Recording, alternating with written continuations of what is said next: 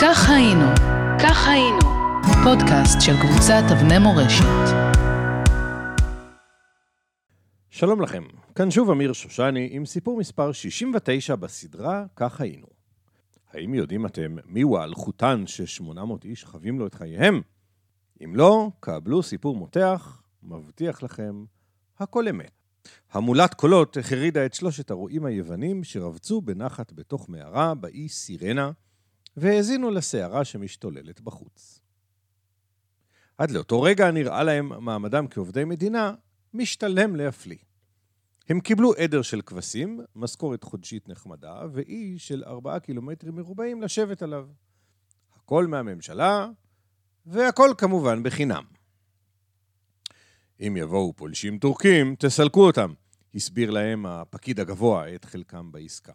תחתמו כאן, כאן וכאן, אחת לחצי שנה נבוא לבקר, שלום ולהתראות. קרץ והלך. מיום שחתמו על ההסכם לא התעניין כמובן אף טורקי באי השומם, ולמעט ביקור חצי שנתי של הפקיד הגבוה, לא טרד איש את מנוחתם.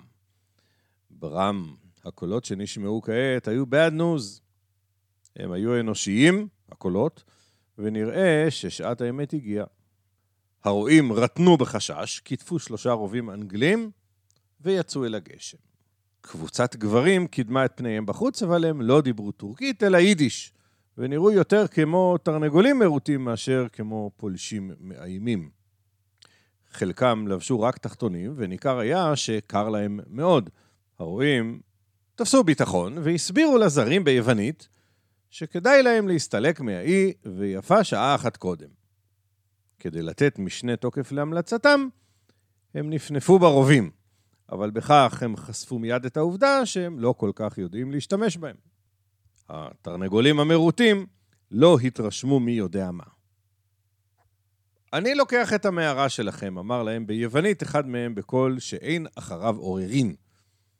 אקדח גדול בצבץ מחגורתו של אותו אדם, והרועים חישבו מסלול מחדש, ומיהרו לשנות טקטיקה. ברוכים תהיו, הם אמרו, ביתנו ביתכם. ופינו לבעל האקדח את הדרך. ההוא לא איבד שנייה ומיהר להיכנס אל המערה כשבעקבותיו ארבעה אנשים נושאים קופסאות עם חוטים ושפורפרות. הם פיזרו את מרכולתם סביב האש כדי שתתייבש, ובינתיים בעל האקדח החל לשחק בחוטים ובשפופרות. הרועים שלנו הביטו אחריו בחשש. פנינו לשלום, הספינה שלנו טבעה הרגיעה אותם בנימוס מנהיג החבורה. אנחנו רוצים לקנות מכם חלב לתינוקות ובשר למבוגרים. אה, לקנות. Hmm. הצליל הזה דווקא נעם לאוזני הרועים, והחוש המסחרי שלהם ניצת בבת אחת. הוא כמובן נעם הרבה פחות לעדר הכבשים המודאג שהצטופף במערה הסמוכה.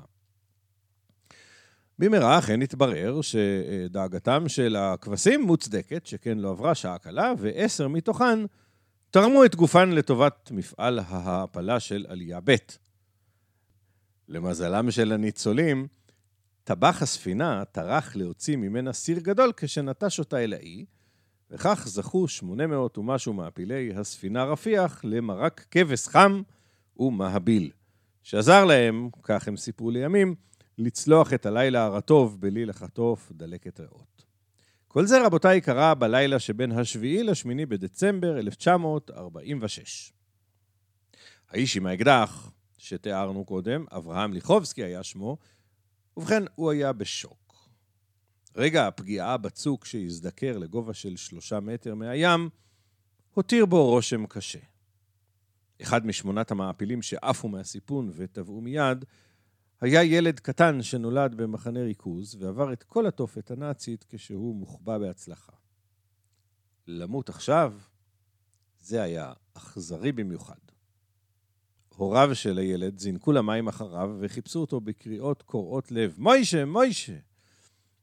וליכובסקי הזיל דמעות וחש מועקה כבדה. אבל הוא ידע שהוא משחק נגד הזמן, שכן גורלם של 800 האנשים שניצלו ועלו על החוף, היה מונח על כתפיו. הוא היה גדעוני, האיש שאחראי על האלחוט בספינה, וכיוון שכך הוא ידע שאף אחד בהגנה לא קיבל נ"צ של הספינה ביממה האחרונה, כיוון שכך אף אחד גם לא ידע היכן היא טבעה.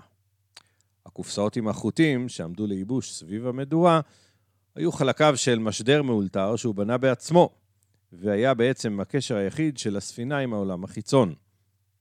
אמנם, כשהוא נמלט מהספינה הטובעת, הוא הצליח להוריד את כל הקופסאות שלמות מהספינה, אבל הן נרטבו בגשם השוטף ולא ניתן היה לשדר בהן במצב הנוכחי. הבעיה הגדולה יותר הייתה הסוללה היחידה מתוך השתיים שהיו בספינה שהגיעו איתו אל המערה. סוללה אחת נפלה למים ועבדה, וגם זו, השנייה, נסדקה תוך כדי הירידה אל החוף, ולא היה בה די כוח על מנת לשדר אותות מצוקה בקונפיגורציית המשדר הרגילה.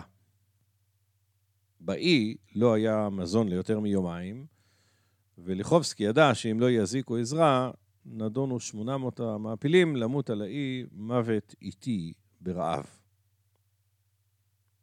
אם בכל אלו לא די, הוא שמע מלמולים של התגודדויות מחוץ למערה, ולזוועתו התברר לו כי כמה מתוך המעפילים מצאו לנכון דווקא ברגע הזה להיכנס אל המערה ולקחת מידיו את חלקי המשדר הרטובים. נשדר לאנגלים, הם נהמו כלפיו. לפחות אלו יבואו ויצילו אותנו. כאילו מישהו מהם ידע איך לתקן את המשדר ובאיזה תדר לשדר. לליחובסקי לא נותרה ברירה. מי שיקח את המשדר יכיר את החבר הזה, הוא אמר כשהוא שולף את האקדח ומנפנף אותו לנגד עיניהם. עכשיו, תסתלקו ותנו לי לעבוד, הוא נבח עליהם. והם הסתלקו מבוישים. כל הלילה עבד ליחובסקי על המשדר, כשהוא מייבש את חלקיו ובונה אותו מחדש בקונפיגורציה חדשה, שתוכל להסתפק במעט החשמל שידעה הסוללה הסדוקה לספק. הוא ידע באיזו שעה תחנות ההגנה בתל אביב ובאתונה מאזינות לתדר שהמכשיר המאולתר שידר בו, וכך למחרת בשעה 7.34, קלטו תחנות ההגנה ביוון את השדר SOS, נור, סירנה. 800 מעפילי הספינה רפיח ניצלו ממוות בטוח. כך היינו, כך היינו, פודקאסט של קבוצת אבני מורשת.